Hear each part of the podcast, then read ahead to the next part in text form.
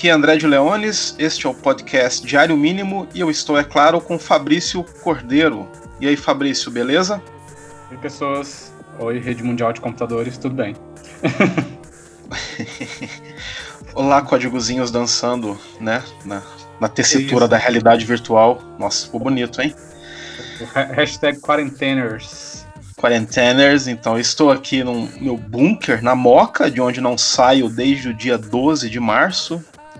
E o Fabrício está em seu bunker, no centro de Goiânia, de onde também não sai obedecendo ao grande governador Caiado. Certo? Isso, ah, exatamente, aqui da República de Goiás, também conhecida como Pequistão. Mas eu vou começar falando aqui de uma efeméride, porque hoje é o dia 4 de abril. Hoje o Andrei Tarkovsky, o cineasta russo, completaria 88 aninhos. É uma pena que ele tenha morrido tão jovem, em 1986, com míseros 54 anos.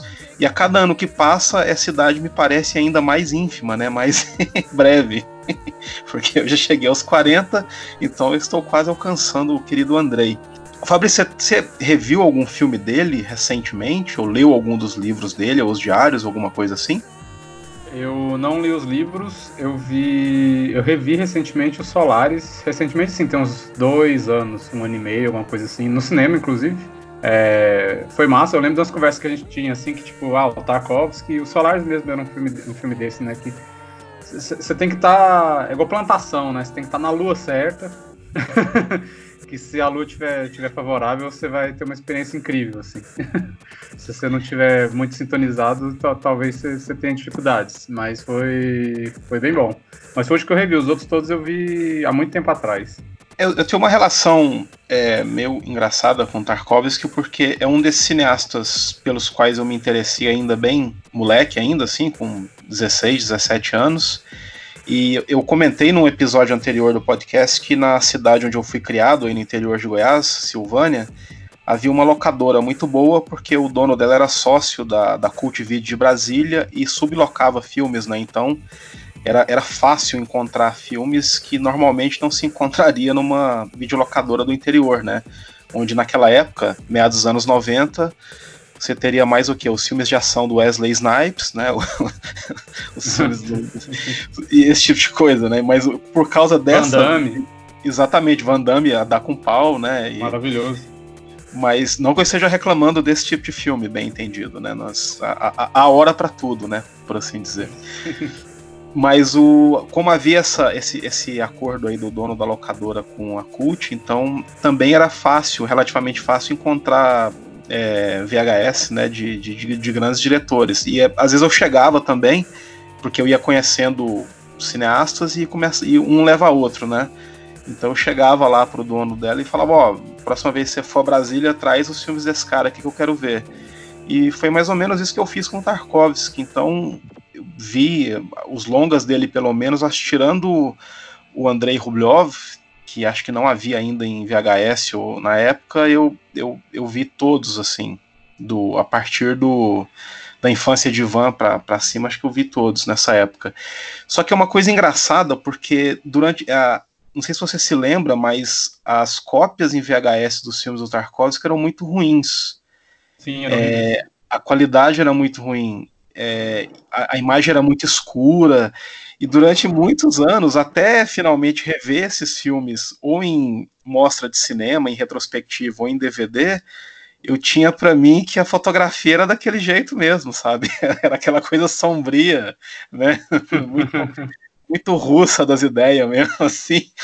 Então eu, eu, considero, por exemplo, você falou dos Solares, eu, eu, eu comprei o Blu-ray dos Solares há, há coisa de dois ou três anos, quando foi lançado, e eu considero que foi, foi só então que eu vi pela primeira vez os Solares, assim, porque antes eu só havia visto naquelas cópias horríveis em VHS. Então eu tenho uma relação com Tarkov de ter conhecido o trabalho dele muito moleque ainda, mas ter redescoberto, de certa forma, já depois dos 30, ao rever tudo em, em, em mostras de cinema ou em cópias melhores, né, em DVD e Blu-ray. E... É o que é lamentável, né? O, essa, esse lance dos VHS. Assim, e isso aconteceu não só com Tarkovsky, né? Mas é porque é um, um, é um cineasta visualmente impressionante, né? Sim, é, o, acho que. As imagens de campos, aquela luz é, que atravessa as árvores, que é uma coisa muito, muito delicada, assim, que se perdia né, nessa escuridão toda. Acho que anteontem estava passando no, no canal Arte 1 o Nostalgia, que é aquele filme italiano dele que ele fez na Itália, né? Uhum, sim. Que é, se não me engano, o penúltimo longa dele. Mas é, eu tava vendo, e a, o Arte 1 exibiu uma cópia lindíssima do filme, assim, sabe? Muito bonita mesmo. E tem um plano a certa altura lá de uma. Acho que é uma pena que cai numa água e fica flutuando na água, né? E eu me lembro, eu lembrei disso porque quando eu vi esse filme em VHS, eu quase não vi o que era, se era uma pena, se era uma folha, e era uma coisa muito escura mesmo essa imagem. E no na cópia entre aspas, correta, o reflexo que ele consegue a partir da água, assim, é uma coisa tão bonita, sabe? É tão, assim, que salta aos olhos mesmo, que, reitero, né, como se eu não tivesse visto mesmo esse filme, né? Na, tivesse visto algo assim, uma cópia corrompida dele quando moleque, depois de adulto já consegui ver de fato o filme, né? Sim. E o, outro dado bacana, assim, que eu gostaria de ressaltar é que a editora E Realizações lançou há, há alguns anos os diários do, do Tarkovsky num volume enorme e muito bonito, assim, de papel couché, ou sei lá como se chama, assim, é uma coisa bem luxuosa mesmo. O que por um lado é ruim, né? Porque o preço do, do livro não, não, é, não é muito amistoso, mas essa edição compreende os diários que ele escreveu entre 1970 até a morte dele em 1986, né? Pouco depois de, de completar aquele que é seu último longa-metragem, O Sacrifício.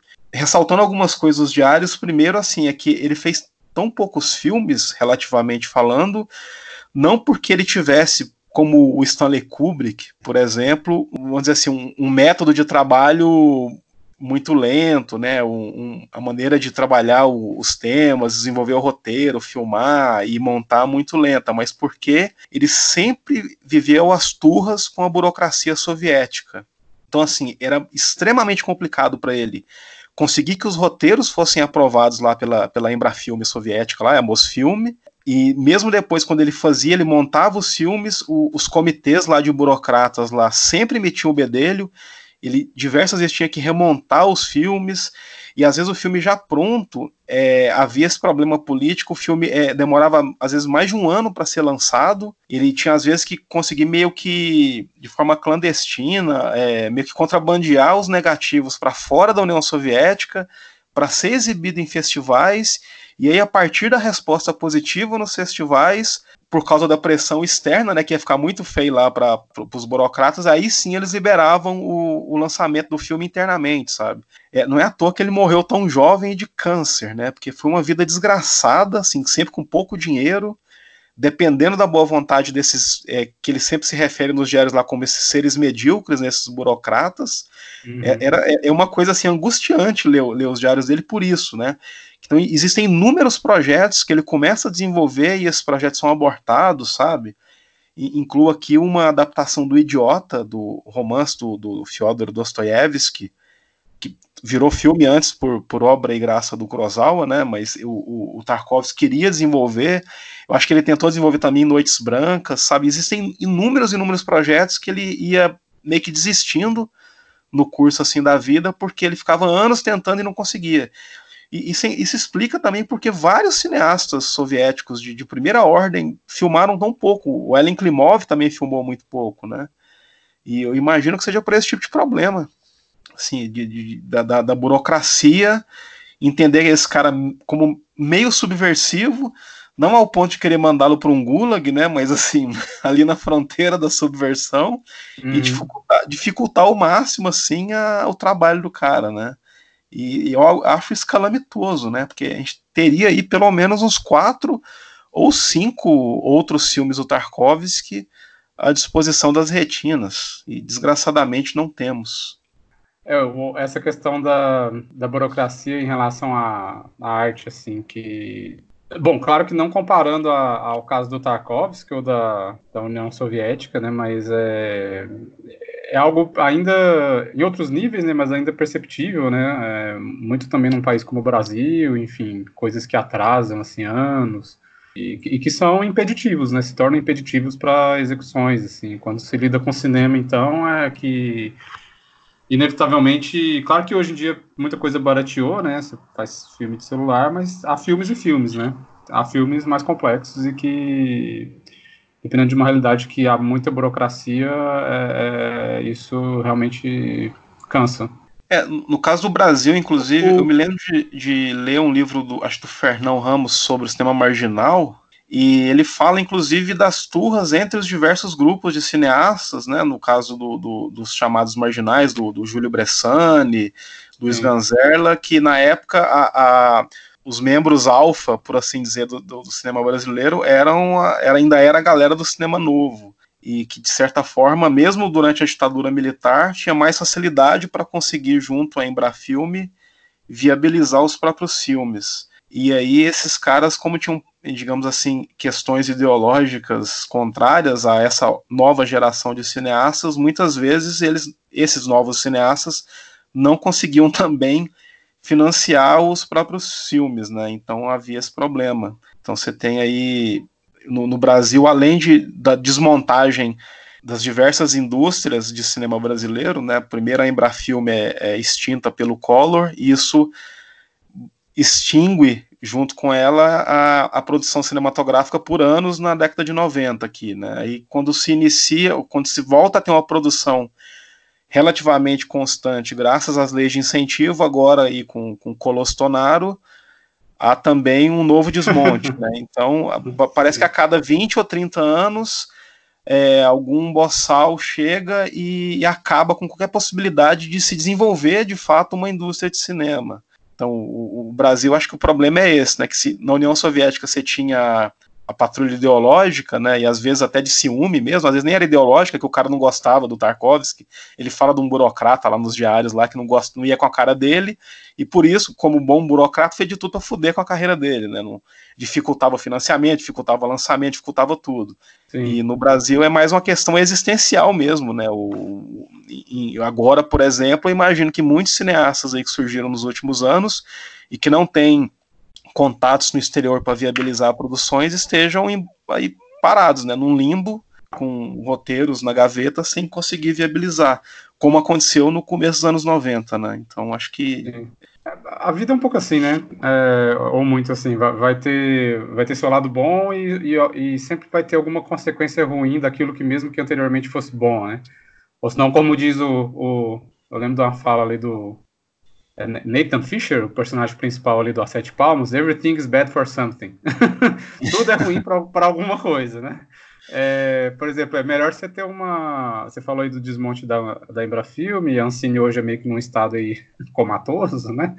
É, mas é, é melhor uma Ancine problemática do que não ter uma Ancine, né?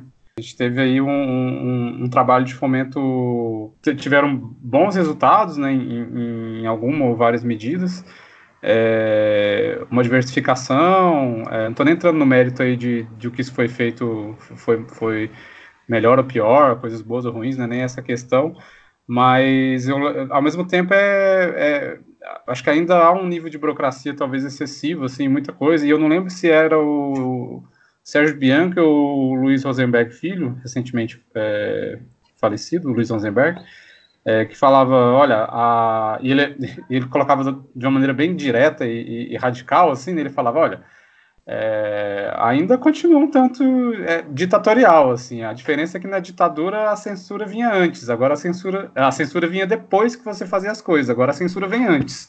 pelo, pela, porque a burocratização dos editais já é um tipo de censura, né? É, é, exige um, um, linguajar e um domínio técnico ali do, dessa burocracia estatal que muita gente não, não vai ter acesso e não domina isso, né? E vai sendo prejudicado. É, sistema de pontos e tal, é dispensar, né?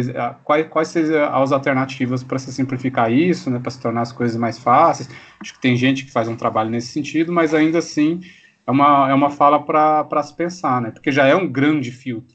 Sim, eu, eu me lembro, inclusive, eu, eu, eu, nem sou muito fã do, do, dos filmes do Cláudio Assis, mas eu me lembro do, do, do, do Carlão Reichenbach comentando que se não fosse por ele, Carlão, o, o Amarelo Manga não teria, não teria sido viabilizado porque o, o calhou de naquele ano lá em que o Cláudio Assis inscreveu o roteiro, o projeto né, do Amarelo Manga, no, no edital de filme de baixo orçamento, o Carlão estava na comissão e meio que lutou lá, né, para aceitarem o, pro, que o projeto não estaria bem nos conformes, igual você falou aí, né, que tem toda uma é. linguagem é, burocrática específica, tanto é que muita gente no, nos últimos anos fez carreira como, entre aspas, produtor, mas na verdade era alguém especialista na elaboração dos projetos, né, que que a gente que aprendeu esse, esse, esse dialeto aí burocrático e conseguia com isso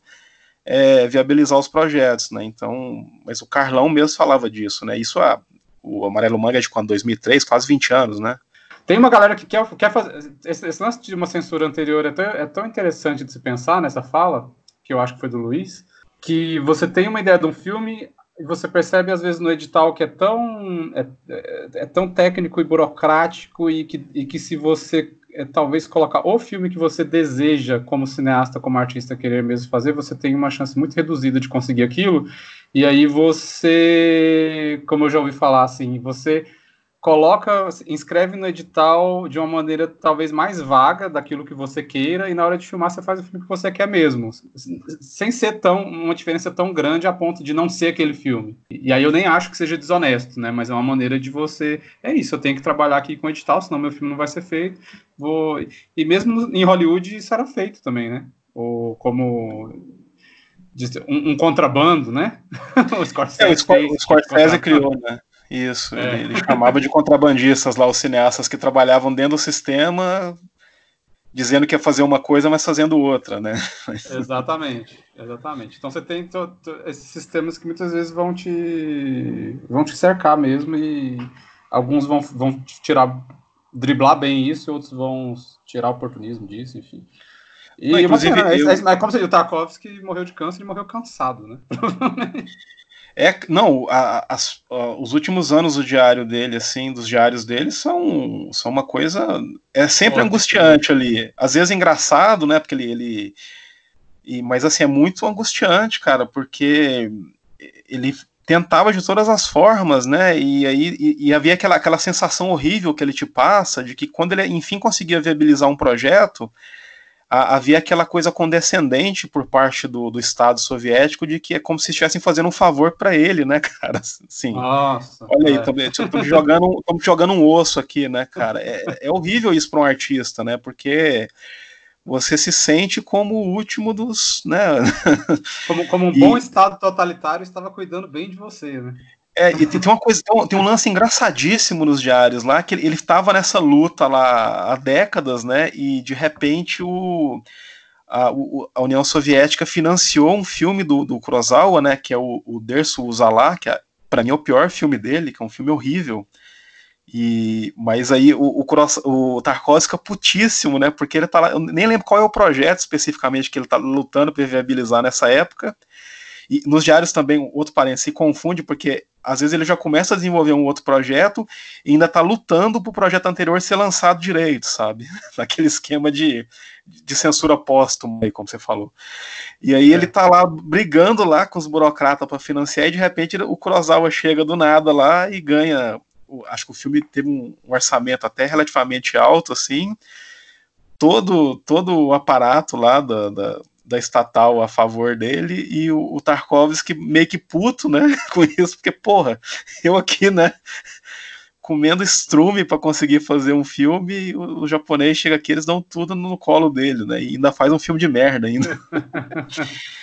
a gente tá aqui falando, fazendo umas críticas, principalmente eu, né, fazendo umas críticas aqui ao, ao a, a, essa burocratização no, no, Brasil já dos últimos anos, mesmo, mesmo que tenha sido um ano muito, muito produtivo, assim, certamente é, é bolinho perto do, do, do, tempo do Tarkovsky na União Soviética, tentando fazer filme. Pois é, e uma coisa, outra coisa também, é, você falou, da, fez a sua ressalva, eu também faço a minha, né, porque eu, eu, eu não sou um neoliberal ou nada que, que se pareça com isso, mas também não sou um, um brisolista da vida, né, eu acho que em, em, geral, quanto menos Estado, melhor, mas existem coisas de fato nas quais o Estado precisa investir. Né? Agora a gente está passando por uma pandemia, a, a saúde pública é, a, é que salta aos olhos, mas educação, isso. cultura, tudo isso, eu acho que sim, na medida em que, exceto Estados Unidos e Índia, que tem indústrias de cinema sustentáveis, e mesmo assim eles também recebem vários, várias subvenções, né, várias facilidades, mas em qualquer país do mundo você precisa sim de ter uma, uma estrutura é proporcionada sim. pelo Estado que permita a, a, produção, porque isso gera emprego, gera riqueza. Mínimo essencial, né? É, exato. Então, assim, assim como a Embrafilme tinha inúmeros problemas, a, a, a, as regras atuais de que estão sendo desmontadas, mas as regras atuais de, de subvenção também têm problemas, mas é evidente que é muito pior sem qualquer uma delas, né? Sem a Embrafilme, é. a gente viu como ficou, que foram 5, 6 anos sem ninguém fazer um filme no Brasil, até a, acho que a Carla Camurati lá, que viabilizou o, o Carlota Joaquina, né? acho que antes dela teve um ou outro exemplo, mas era tipo assim, um, era o filme brasileiro do ano, né? Tinha o. Walter Salles fazendo a grande arte, mas o Walter Salles é herdeiro, né? família Moreira Salles tem dinheiro, então não deve ter sido tão difícil para ele viabilizar, mas era um filme que aparecia por ano, assim, era o filme, era, era quase um, um, bicho exótico, mitológico, que aparecia, né? Ó, oh, um filme brasileiro, né? De vez em quando aparece um. A Lei Rouanet possibilitou né, que houvesse uma produção é, frequente de novo, uma, uma, produção constante. A produção constante leva à formação de profissionais, né, porque a galera sai dos cursos de cinema tendo onde trabalhar, além de empresa de publicidade, TV e tudo mais. E cara, gera emprego, gera riqueza, né, velho? Assim, então. Muita grana, muita grana. Muito, assim, o que os caras falam, é, os caras ficam financiando filme aí que tem 10 mil espectadores. Cara, mas assim, se você for ver, por exemplo, vou falar do meu.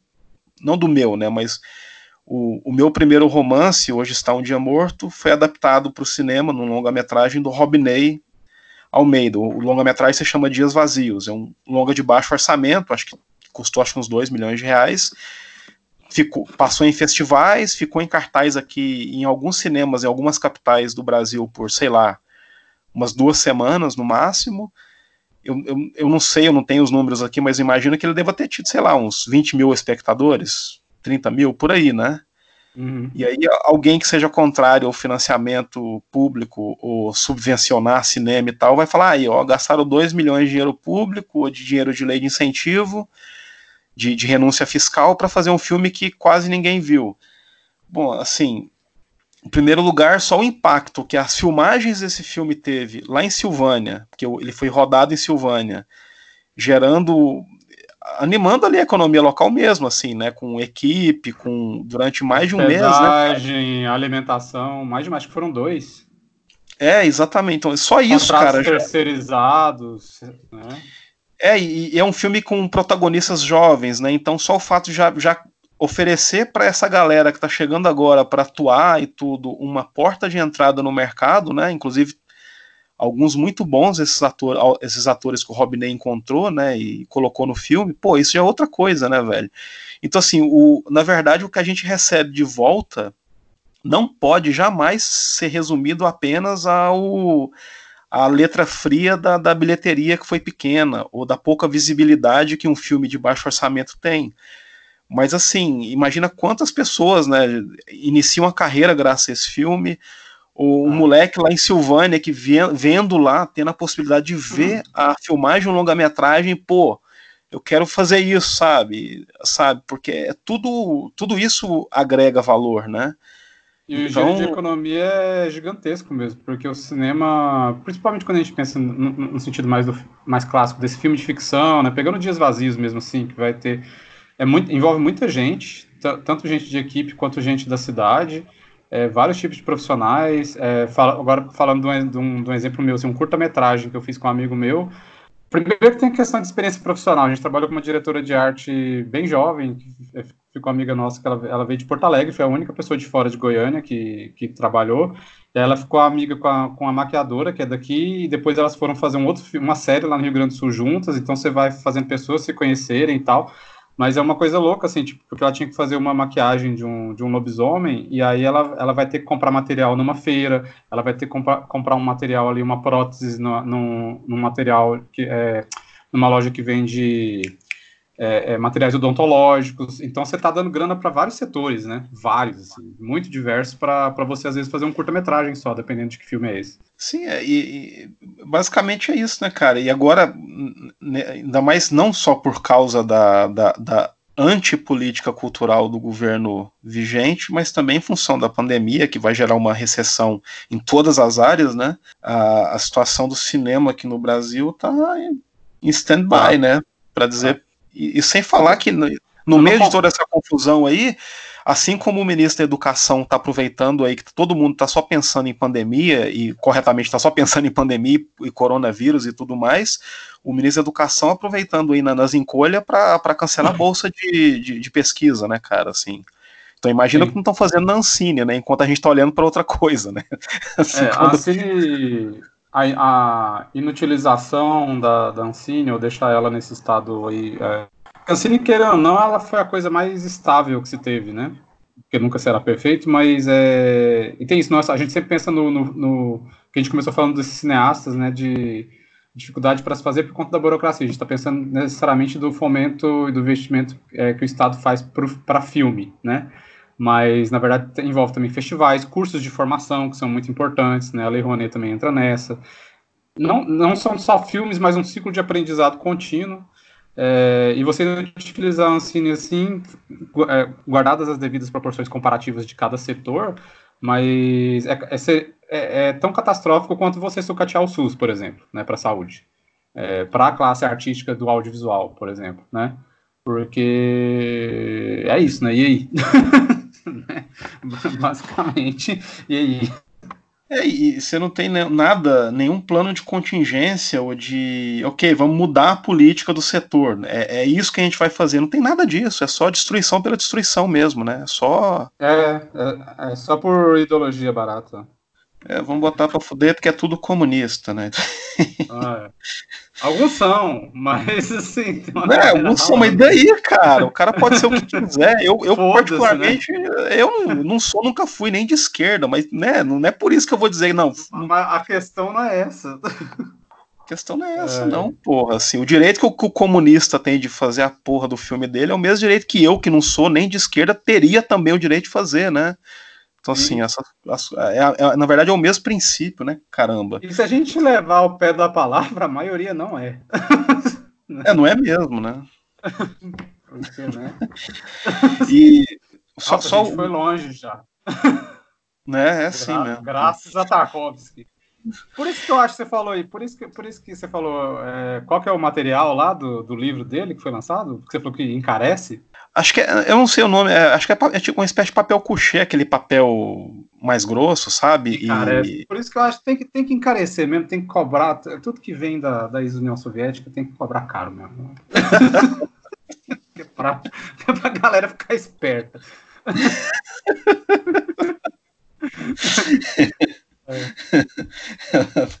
e o. Cara, eu lembrei que tem uma passagem tão engraçada no, no diário lá que ele, ele conta que ele ele pegou um táxi lá em Moscou e ele tava com. Acho que a, ele tinha acabado de escrever o roteiro do Andrei Rubliov e tava, acho que, se brincar, com a única cópia da, da tilografada da porra do roteiro, né? Ele vai e consegue esquecer o roteiro no, no táxi. E aí ele desce lá, o táxi já foi embora, ele percebe que esqueceu e fica tão assim, inconsolável que ele vai e entra no, no, no primeiro boteco que ele vê e enche a cara.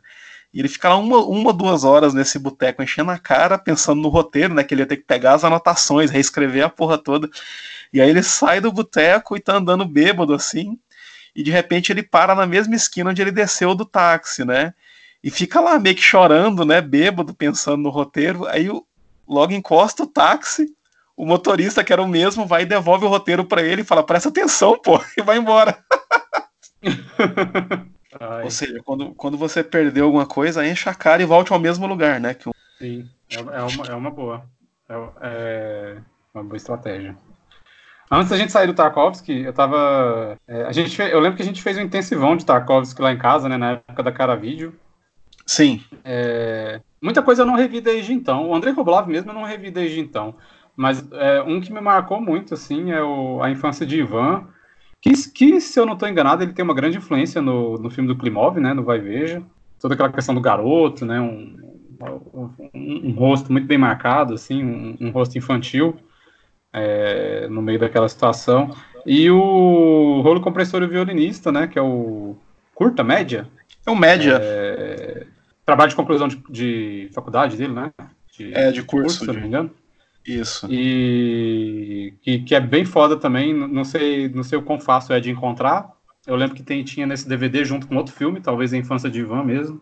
É, a Infância de Ivan foi relançado recentemente numa caixa da Versátil com outros filmes dele. Tem lá a Infância de Ivan, acho que o Nostalgia e o Espelho.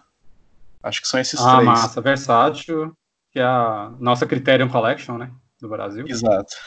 Maravilhosa. É, tirando o Solaris foi o primeiro que eu vi, porque sempre rolava aquela comparação do, com 2001, né? É, é, a, a, transitar né, dos, dos, dos, filmes mais, mais comuns e dos, dos, dos filmes hollywoodianos para algo um pouco diferente. Viu 2001, ouvia falar isso e já ia no Solaris assim, e ficava chocado, porque na ingenuidade da pré-adolescência, você acha, pô, vai ser, vai ser uma viagem, tipo, louca igual a do 2001, e é uma viagem, mas é completamente diferente. E aí depois, quando eu fui atrás do Tarkovsky, eu fui meio que em ordem cronológica, assim, então eu fui lá no Rolo Compressor Violonista, Infância de Ivan, né, é, e, e, foi doido, assim, esse, esse, essa, essa, esse início de carreira dele me marcou bastante, assim. Infância de Ivan é um filme que eu gosto muito. Inclusive, é, falando sobre a infância de Ivan, tem um dado que eu, eu não sabia, eu estava dando uma pesquisadinha aqui antes de gravar o podcast. É, um dos, uma das pessoas que trabalharam com ele na infância de Ivan é o grande Andrei Konchalovsky, que é um dos cineastas é, russos de que eu mais gosto. Talvez as pessoas se lembrem do Konchalovsky pelo, pelos filmes que ele fez nos Estados Unidos, que tem um maravilhoso, que é o Expresso para o Inferno, com John Voight, e tem outro que, Nossa, que é horrível, que é o Tango e Cash, com Stallone e o Kurt Russell. Mas o, o, o, Konchalovsky, inclusive, ele é irmão de um outro grande cineasta russo, que é o, o Nikita Mikhalkov, que fez hum. O Sol Enganador. O primeiro, o segundo é uma porcaria, mas que ele fez uma continuação absurda, do, muito ruim do filme. Mas o primeiro, O Sol Enganador, que nos meados dos anos 90 foi lançado, é um filme maravilhoso sobre a perseguição do Stalin à vanguarda bolchevique ali nos anos 30, né, que ele foi atrás dos caras que tinham feito a Revolução Russa, é, animado por sua paranoia, muito ele matou, né, muitos generais, muitos burocratas, muitos caras que tinham feito a revolução, né, só para se, se, consolidar, né, no, no poder absoluto ali da União Soviética, né, o Stalin ele, ele realmente fez isso. É uma farsa chamada de Processo de Moscou, né, que foi prendendo e matando os caras e tal. E esse filme do Mikhalkov, o Só Enganador, trata exatamente disso. Mas eu falava do irmão dele, né, que trabalhou com o Tarkovsky no, no, na infância de Ivan, antes de se lançar na carreira como cineasta. E o próprio Konchalovsky tem um filme recente, salvo engano, de 2016, chamado Paraíso, também sobre a guerra, que ele, ele tá com uns 80 e poucos anos já, o Konchalovsky. Se o Tarkovsky faria 88, acho que o, o Konchalovsky não deve estar muito longe disso. Continua trabalhando, depois dessa fase americana relativamente curta nos Estados Unidos, anos 80, ele voltou né, para a Rússia e segue trabalhando. Eu não vi os filmes dele, sinto muito decepcioná-los a todos vocês. Você não viu nem o Expresso para o Inferno? Ah, não, o Expresso para o Inferno sim. É do caralho mesmo. É muito foda. Ah, é, é, que você voltou a falar do. É que você desviou pro outro irmão, né? É, eu falei do Konchalovsky. Ficou confuso isso, será? Ficou, os nomes, os nomes russos, né, amigo? Sempre são todos. muitas, muitas consoantes. A gente corta essa parte então. Né? Não, você pode deixar por Mas é bom que eu até facilitei. É, eles facilitaram porque o, o Andrei Konchalovsky ele, ele tem esse nome porque ele, ele adotou o nome da mãe, que, era, que é uma poeta, a Konchalovskaya. Ele preferiu, quando ele foi para a carreira cineasta, adotar o sobrenome da mãe. E uhum. o Mikhalkov, por sua vez, continuou com o nome do pai, que o, o, pai dele também era um artista lá e tal, fodão, que é o Sergei Mikhalkov. Tá bom o seu russo, hein? É, cara, é, na verdade eu fico horas antes de gravar é, treinando, assim. Nossa, então... eu confesso que eu tenho dificuldade. Eu, quando a gente fala de cinema russo aqui, a gente tem que. Eu preciso de assistência do, do Rubens Figueiredo. E o, o, o, pai deles, o Mikhalkov, o Sergei Mikhalkov, é um cara muito importante, porque ele era autor de livros infantis e o, o, o hino russo é dele. Ele escreveu a letra do hino russo, sabe? Então, assim, é, é, é uma família quatrocentona de artistas russos. É tipo, sei lá, a família da Fernanda Montenegro, assim, sabe? É. E, a, e, a, mãe, como eu falei, é uma poeta fabulosa, assim, a Konchalovskaya. Mas, mas o, o Nikita Mikhalkov, irmão do Andrei Konchalovsky, ele fez essa continuação do Só Enganador, que é, acho que é o filme mais caro da história da Rússia, e, e, ele, e ele é meio que. Ele fica puxando o saco do Putin, sabe? Ou seja, não é muito bom caráter o sujeito, né? Mas ele puxa saco do Putin e conseguiu essa dinheirama toda para fazer o filme. O filme fracassou assim eu acho que se, se fosse na época do Stalin, ele teria sido executado, né? Por ter gastado tanto dinheiro num filme muito ruim e que fracassou. perigoso isso. É muito perigoso, né? É, mas assim, para quem não, para quem não, mas agora falando sério, para quem não sabe, o André é, é, talvez seja o maior leitor, leitor de literatura russa que eu conheço. É um grande leitor e certamente está te ajudando aí nas pronúncias. Literatura russa, que eu não sei se você vai concordar comigo, assim, é, é Talvez a melhor literatura da história junto da literatura inglesa e irlandesa? Não sei, cara, porque a grega também é bem foda, né? difícil, né? né? É difícil, é difícil falar em uma americana. Em, em, campos difíceis. Eu tinha um professor, o Heleno Godoy, que ele falava: olha, a melhor literatura inglesa é a irlandesa. É, eu, eu, eu, assim, eu, de fato, há grandes autores irlandeses, né? Desde a, é. inclusive desde a do surgimento, por assim dizer, e da, do estabelecimento do romance, por exemplo, como gênero literário, você já tem os irlandeses ali bem safadinhos, né? Já experimentando, sacaneando. Ah, nossa, então, e, mas eu, eu sou incapaz de escolher uma literatura nacional como a mais foda, assim. Se fosse, se alguém colocasse uma arma na minha sei, cabeça. Eu só, eu só queria te travar. Mas eu, eu, eu, eu, escolheria a grega por, porque ela que né, meio que inventou a bagaça, né? Então, Homero, oh, Exíodo. E depois o, o, os dramaturgos. acho, já, acho que já citei isso três, três vezes no nosso podcast, como diz o Bank ali, o personagem, o parceiro do, do Dominic West lá no The Wire, né? Os gregos inventaram tudo, inclusive ass fucking.